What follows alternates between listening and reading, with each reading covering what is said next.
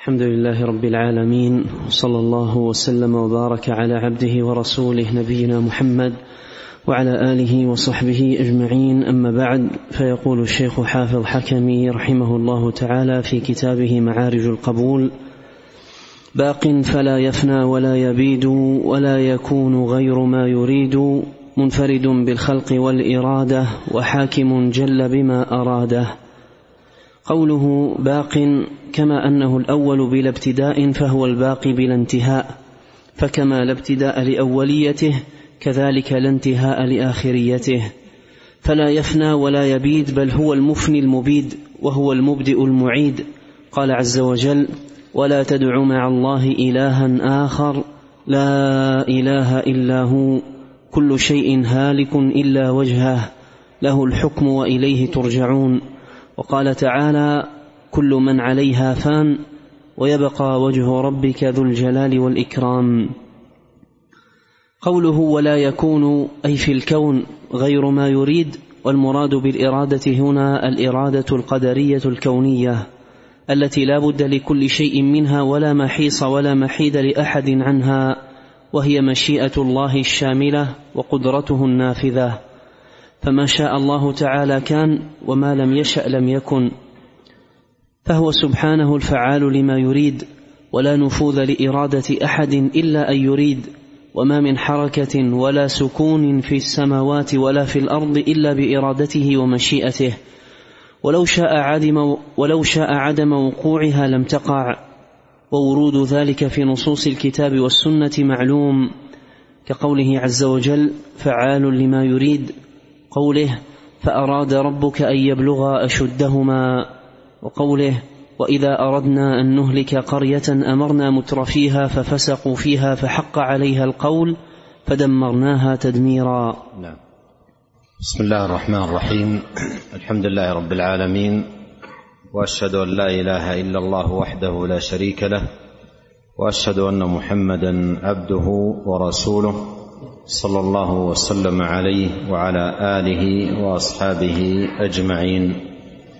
اللهم علمنا ما ينفعنا وانفعنا بما علمتنا وزدنا علما وأصلح لنا إلهنا شأننا كله ولا تكلنا إلى أنفسنا طرفة عين.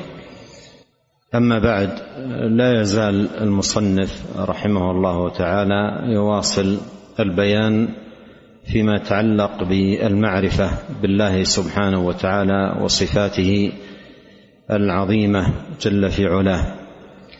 فذكر هنا معرفة الله عز وجل بالبقاء فكما أنه الأول الذي ليس قبله شيء فهو الآخر الذي ليس بعده شيء وكل شيء هالك إلا وجهه.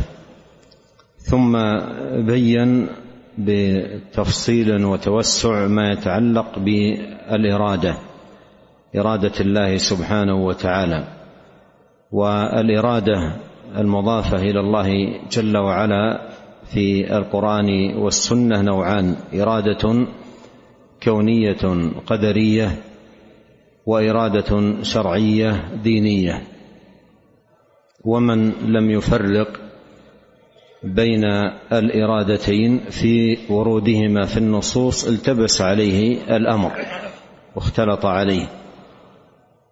فالإرادة المضافة إلى الله سبحانه وتعالى نوعان إرادة كونية قدرية وهي المشيئة وإرادة شرعية دينية وهي ما أحبه ورضيه. سبحانه وتعالى لعباده وشرعه لهم دينا. قال ولا يكون في الكون غير ما يريد. لا يكون في الكون غير ما يريد. المراد بالإرادة هنا أي القدرية الكونية. فلا يكون في ملك الله سبحانه وتعالى إلا ما أراده الله جل وعلا كونا وقدرا. قال لا محيد لأحد عنها أي هذه الإرادة الكونية. قال وهي أي هذه الإرادة الكونية القدرية وهي المشيئة الشاملة وقدرته النافذة. وهي مشيئته الشاملة وقدرته النافلة. الأولى أن يعبر هنا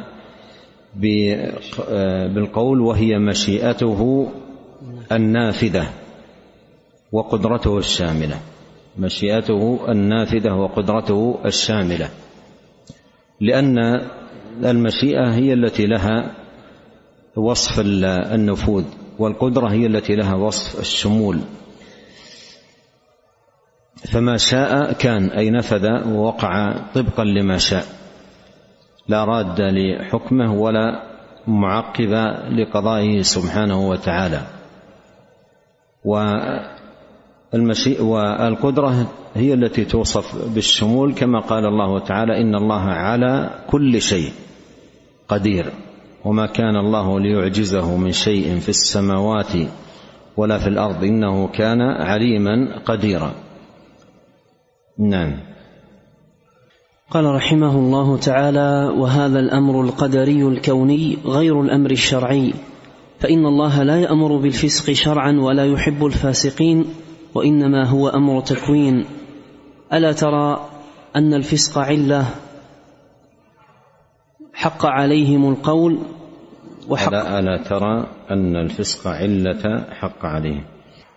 أو علة حق حق عليهم. ألا ترى أن الفسق علة حق عليهم القول وحق عليهم القول علة لتدميرهم وهكذا الأمر سبب لفسقهم ومقتض له؟ وذلك هو أمر التكوين. وقال تعالى يريد الله بكم اليسر ولا يريد بكم العسر. وقال إنما أمره إذا أراد شيئا أن يقول له كن فيكون. وقال ومن يرد الله فتنته فلن تملك له من الله شيئا.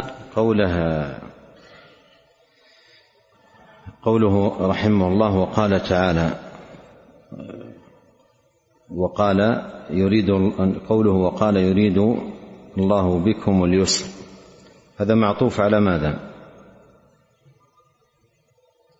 الآيات التي لأن قال فيما سبق ورد ذلك ورود ذلك في النصوص نصوص الكتاب والسنة معلوم كقوله فعال لما يريد وإذا فأراد ربك أن يبلغ وإذا أردنا هذه كلها إرادة كونية.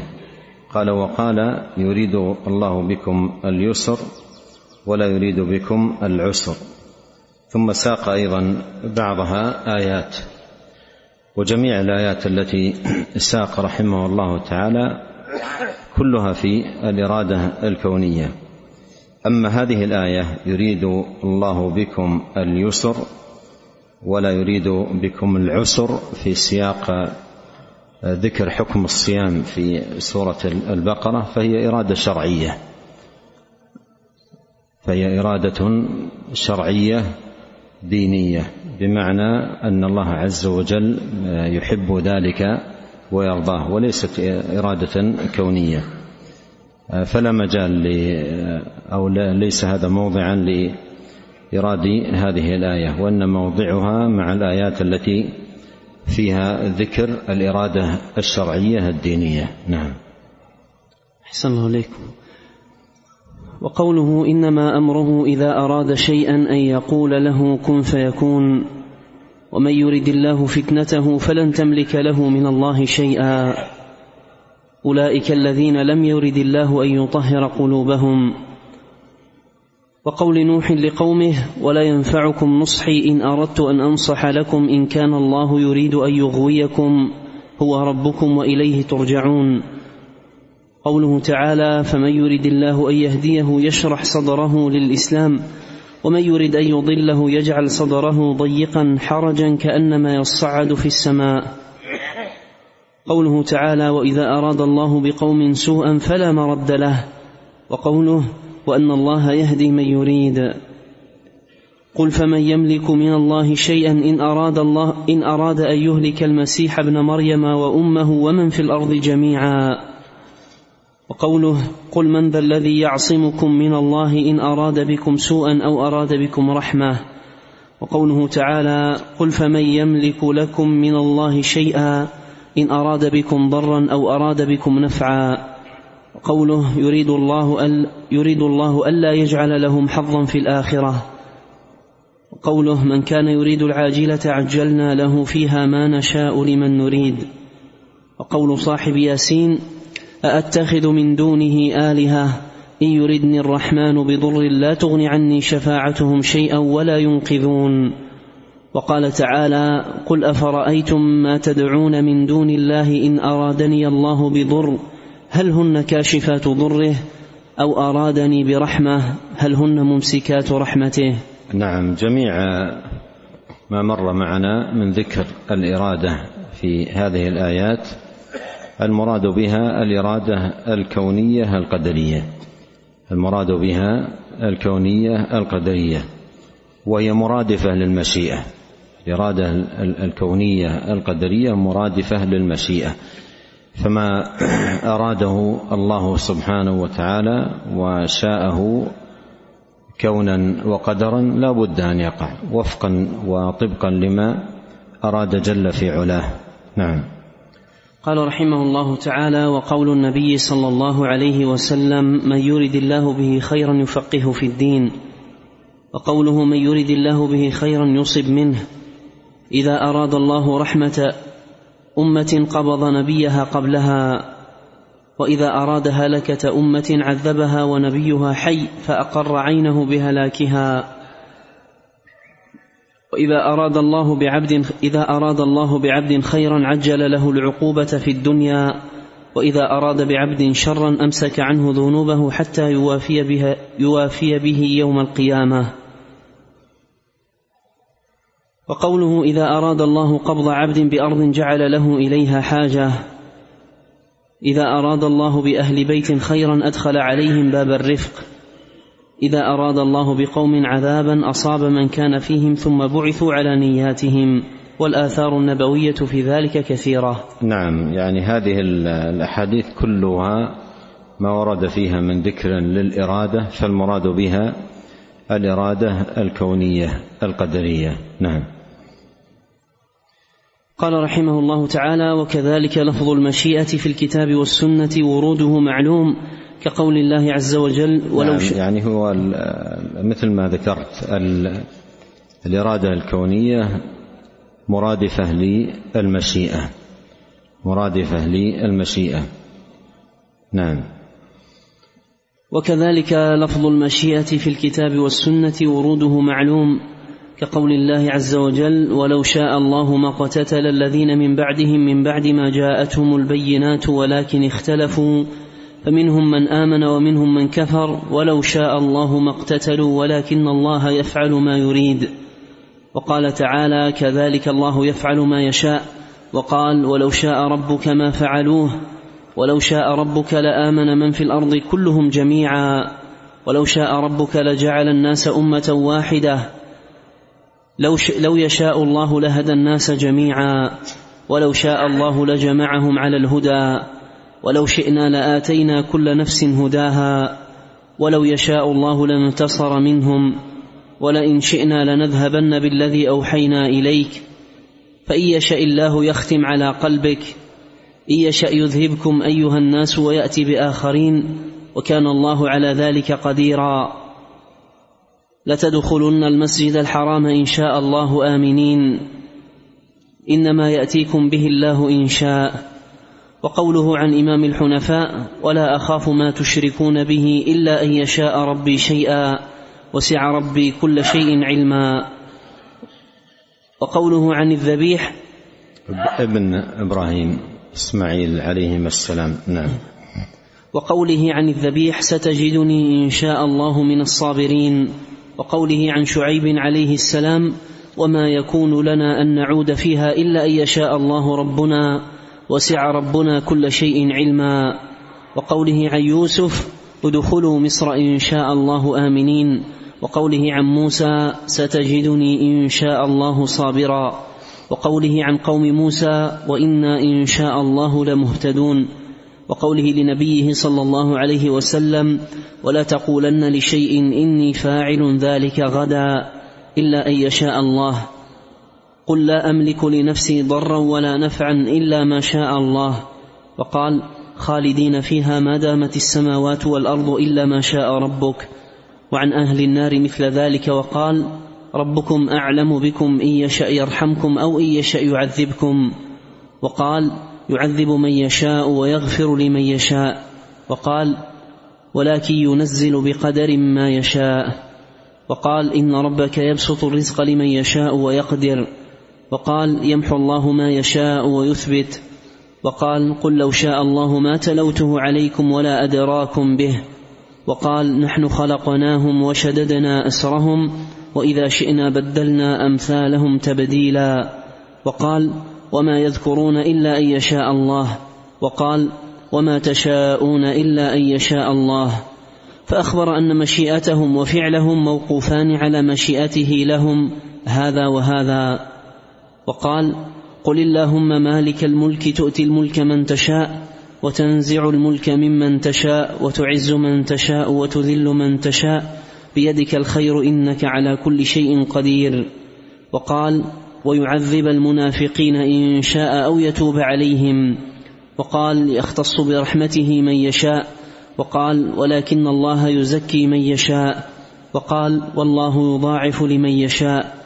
وقال نصيب برحمتنا من نشاء. وقال نرفع درجات من نشاء. وقال ذلك فضل الله يؤتيه من يشاء. وقال ولكن الله يمن على من يشاء من عباده. وقال فنجي من نشاء ولا يرد بأسنا عن القوم المجرمين. وقال الله الذي يرسل الرياح فتثير سحابا فيبسطه في السماء كيف يشاء. وقال إن ربي لطيف لما يشاء. وقال يؤتي الحكمة من يشاء. وقال ولو, ولو نشاء لطمسنا على أعينهم. وقال ولو شاء الله لذهب بسمعهم وأبصارهم. وقال إن يشأ يسكن الريح فيظللن رواكد على ظهره. وقال لو نشاء لجعلناه حطاما. وقال لو نشاء جعلناه أجاجا. وقال فسوف يغنيكم الله من فضله إن شاء. وقال إن يشأ يذهبكم ويأتي بخلق جديد. وقال إن يشأ يذهبكم ويستخلف من بعدكم ما يشاء. وقال ولو شاء الله لأعنتكم. وقال الله يجتبي إليه من يشاء وقال والله يضاعف لمن يشاء وقال وربك يخلق ما يشاء ويختار ما كان لهم الخيرة وقال لله ملك السماوات والأرض يخلق ما يشاء يهب لمن يشاء إناثا ويهب لمن يشاء الذكور أو يزوجهم ذكرانا وإناثا ويجعل من يشاء عقيما وقال ولكن جعلناه نورا نهدي به من نشاء من عبادنا وإنك لتهدي إلى صراط مستقيم صراط الله الآية. وقال هو الذي يصوركم في الأرحام كيف يشاء. وقال في أي صورة ما شاء ركبك. وقال الله لطيف بعباده يرزق من يشاء. وقال ويكأن الله يبسط الرزق لمن يشاء من عباده ويقدر. وغير ذلك من الآيات. نعم وغير ذلك من الآيات أي أن ما ذكر رحمه الله إنما هو بعض الآيات وإلا الآيات الواردة في ذلك وربط الأمور بالمشيئة مشيئة الله يعز من يشاء يرحم من يشاء يعذب من يشاء يغفر لمن يشاء يهب لمن يشاء إلى غير ذلك كثيرة جدا وتتبعتها مرة في القرآن وجدتها تزيد على الأربعمائة موضع في ربط الأمور في الأمور كلها بمشيئة الله عز وجل من رزق أو عافية أو صحة أو ولد أو مغفرة أو رحمة أو عذاب أو غير ذلك فالأمور كلها بمشيئة الله سبحانه وتعالى فإن مشيئة الله نافذة وما شاء كان وما لم يشأ لم يكن. مر معنا في الآيات التي ذكر رحمه الله تعالى الآية التي في سورة هود. في أعلى صفحة 280 السطر السادس. نعم. وقال تعالى خالدين فيها ما دامت السماوات والأرض إلا ما شاء ربك. وعن أهل النار مثل ذلك. نعم يعني لو روعي هنا ترتيب المصحف في ذكر الآيات ويقال عن أهل الجنة مثل ذلك. نعم. الله عليكم. قال رحمه الله تعالى قال العلامة ابن القيم رحمه الله تعالى بعد أن ساق نحوا من هذه الآيات وهذه الآيات ونحوها تتضمن الرد على طائفة طائفتي الضلال.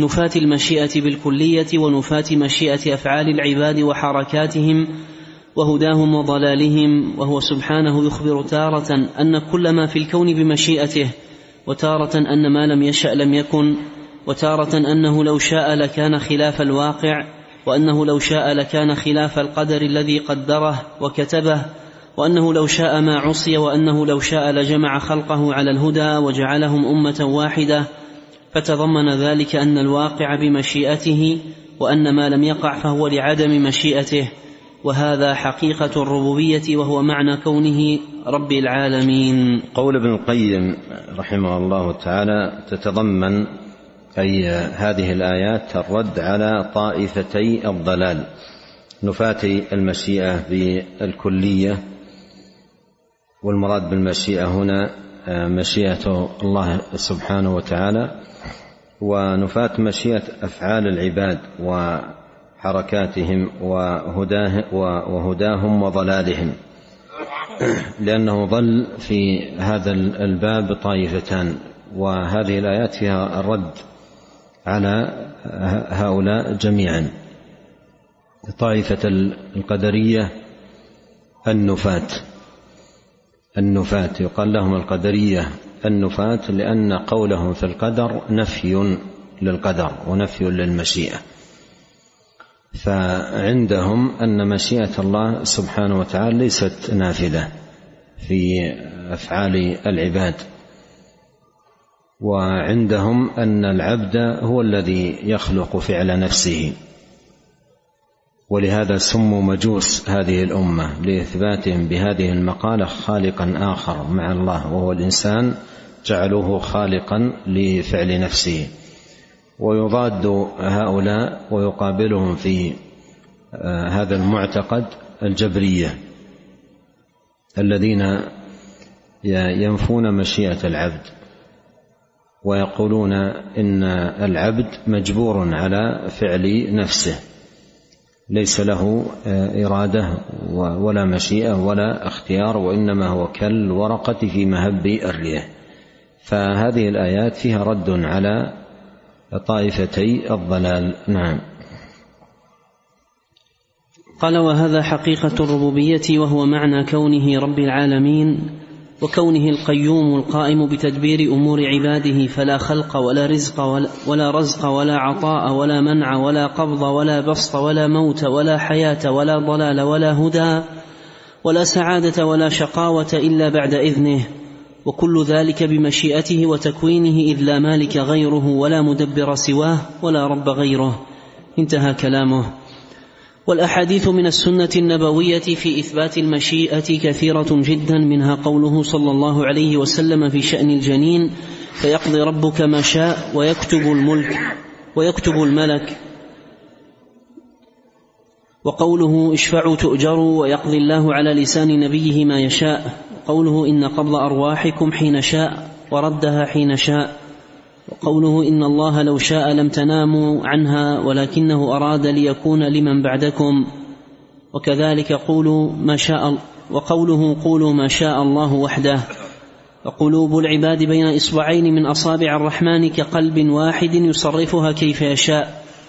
ما من قلب إلا بين أصبعين من أصابع الرحمن إن شاء اقامه وإن شاء ازاغه وكان صلى الله عليه وسلم يقول اللهم يا مقلب القلوب ثبت قلوبنا على دينك. نعم لأن الأمور كلها بمشيئة الله بما فيها ثبات القلوب على الدين. هذا بمشيئة الله لا يثبت القلب على دين الله عز وجل إلا إن شاء الله سبحانه وتعالى له الثبات على الدين. ولهذا كان نبينا عليه الصلاة والسلام من أكثر دعائه يا مقلب القلوب ثبت قلبي على دينك. وفي الحديث الذي قبله ما يوضح ذلك. قال إن شاء أقامه وإن شاء أزاغه. فثبات القلوب وإقامتها على الدين أمر بمشيئة الله سبحانه وتعالى. ولهذا العبد لا بد أن يكثر من هذا الدعاء. لا بد أن يكثر من هذا الدعاء أن يلح على الله سبحانه وتعالى أن يثبت له قلبه على الدين وأن يعيده من الضلال. ومن الأدعية العظيمة الواردة في كتاب الله ربنا لا تزغ قلوبنا بعد إذ هديتنا وهب لنا من لدنك رحمة إنك أنت الوهاب. نعم. وقوله عن الله عز وجل فذلك فضلي أوتيه من أشاء.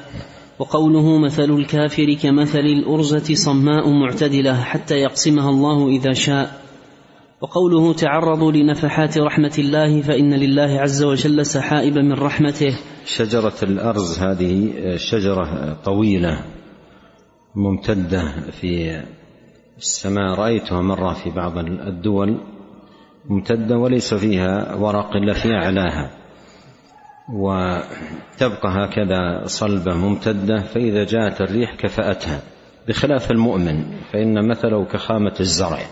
كما جاء في الحديث كخامة الزرع إذا جاءت الريح تكفأه قليلا ثم إذا ذهبت الريح اعتدل كما كان. بخلاف شجرة الأرز تكفأها الريح مثل ما جاء في الحديث صماء معتدلة حتى يقسمها الله إذا شاء. نعم. وقوله في حديث البيعة ومن أصاب من ذلك شيئا فستره الله فهو إلى الله عز وجل إن شاء عذبه وإن شاء غفر له. وفي حديث احتجاج الجنة والنار قوله تعالى للجنة. ابن رجب له رسالة لطيفة جدا في مثل المؤمن كخامة الزرع مفيدة جدا في نعم. الله عليكم وفي حديث احتجاج الجنة والنار قوله تعالى للجنة أنت رحمتي أرحم بك من أشاء وللنار أنت عذابي أعذب بك من أشاء. الرحمة هنا مصدر مضاف إلى الله. والقاعدة عند العلماء أن المصدر إذا أضيف إلى الله سبحانه وتعالى تارة يراد به الصفة وتارة يراد به أثرها. وهنا كما واضح في السياق قول الله للجنة أنت رحمتي أي أثر رحمتي. نعم. وقوله صلى الله عليه وسلم لا يقول أحدكم اللهم اغفر لي إن شئت اللهم ارحمني إن شئت وارزقني إن شئت. ليعزم المسألة فإن الله تعالى لا مكره له. وقوله ولكن قل قدر الله وما شاء فعل. وقوله عن الله عز وجل ذلك بأني جواد أفعل ما أشاء. عطائي كلام وعذابي كلام إنما أمري لشيء إذا أردته أن أقول له كن فيكون. نعم هو الحديث ضعيف لكن المعنى واضح يدل عليه الآية. إنما أمره إذا أراد شيئا أن يقول له كن فيكون. فعطاؤه كلام ومنعه كلام. والمراد بكلام أي قوله كن. نعم. وقوله صلى الله عليه وسلم ما أنعم الله على عبد من نعمة من أهل وولد فيقول ما شاء الله ولا قوة إلا بالله فيرى فيه آية دون الموت. وفي حديث الشفاعة فيدعني ما شاء الله أن يدعني. وفي حديث آخر أهل الجنة دخولا للجنة فيسكت ما شاء الله أن يسكت. وفيه قوله عز وجل لا أهزأ بك ولكني على ما أشاء قدير. وقال فأريد إن شاء الله أن أختبئ دعوتي شفاعة لأمتي. وقال لا يدخل النار إن شاء الله من أصحاب الشجرة الذين بايعوا تحتها أحد. لأن هنا قال في في الحديث إن لكل نبي دعوة مستجابة. فأريد إن شاء الله أن أختبئ دعوتي شفاعة لأمتي. أريد أن أريد إن شاء الله أن أختبئ دعوتي شفاعة لأمتي يوم القيامة.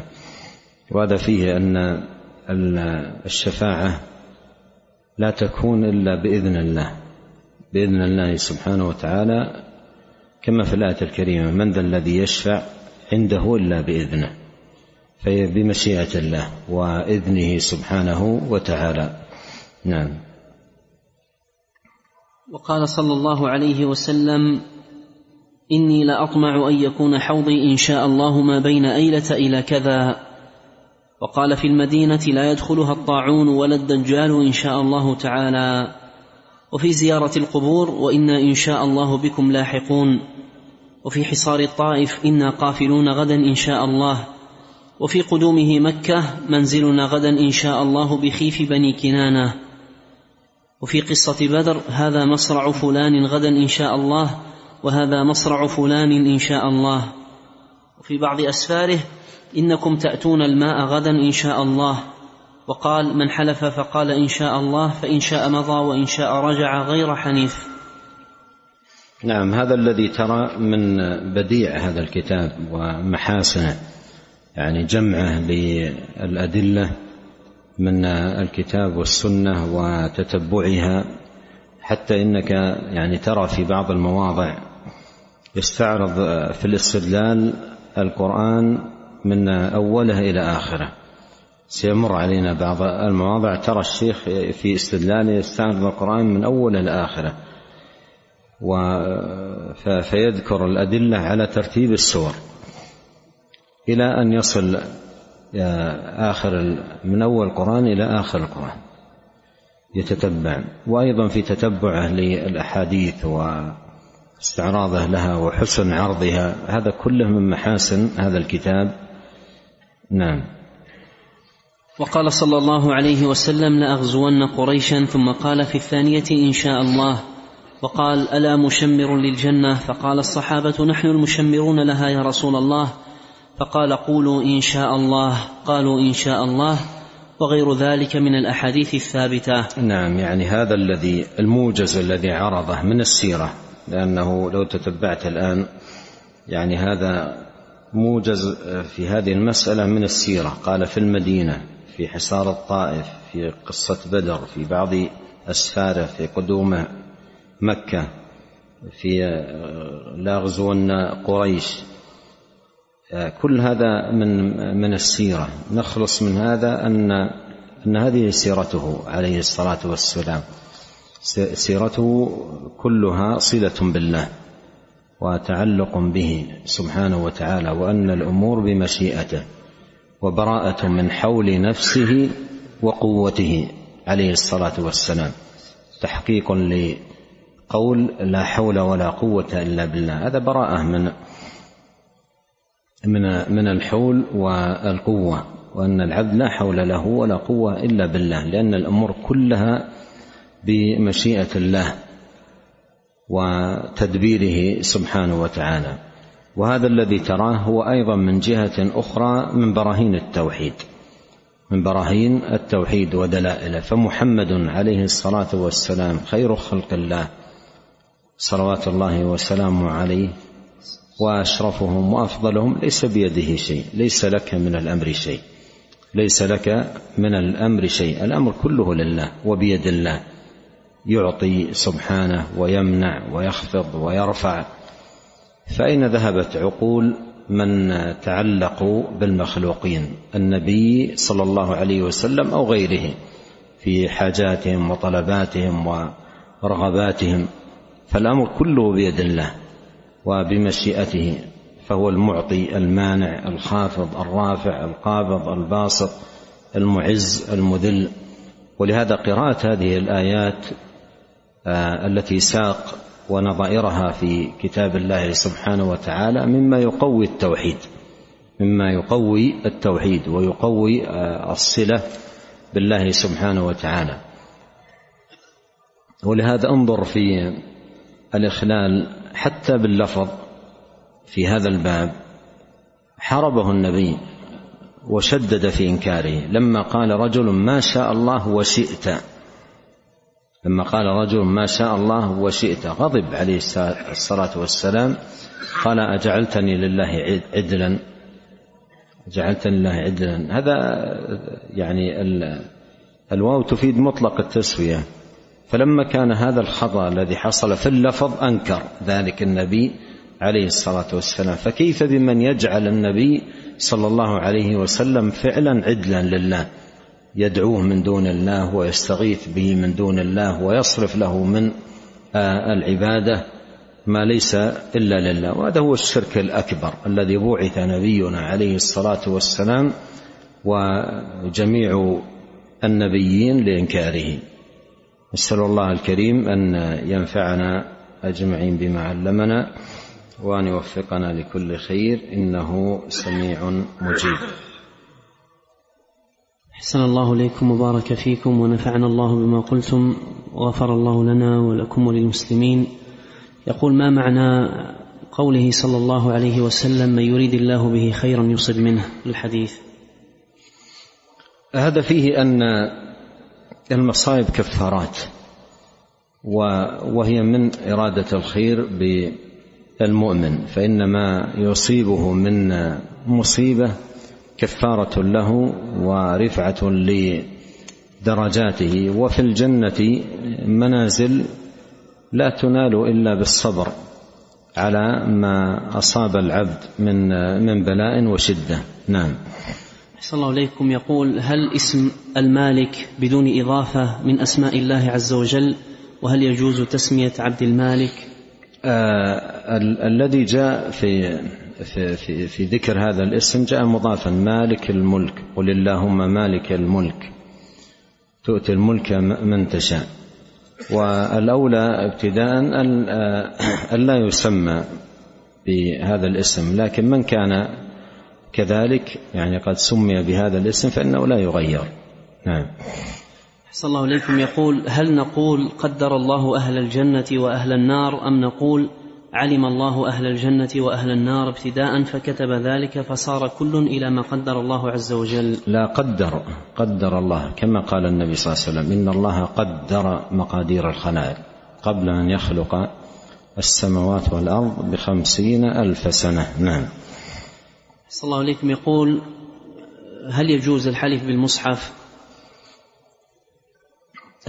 المصحف فيه كلام الله وفيه فيه الحبر والورق. فالحلف بالقرآن وبكلام الله سبحانه وتعالى لا إشكال فيه. الحلف بالقرآن أما المصحف المصحف يتناول القرآن يتناول القرآن الذي هو كلام الله ويتناول أيضا الحبر والورق والجلد كله يقال له مصحف. فيحلف بالقرآن ويحلف بكلام الله سبحانه وتعالى. نعم. صلى الله عليكم يقول ما معنى قوله ألا مشمر للجنة؟ أي بالعمل والمجاهدة للنفس.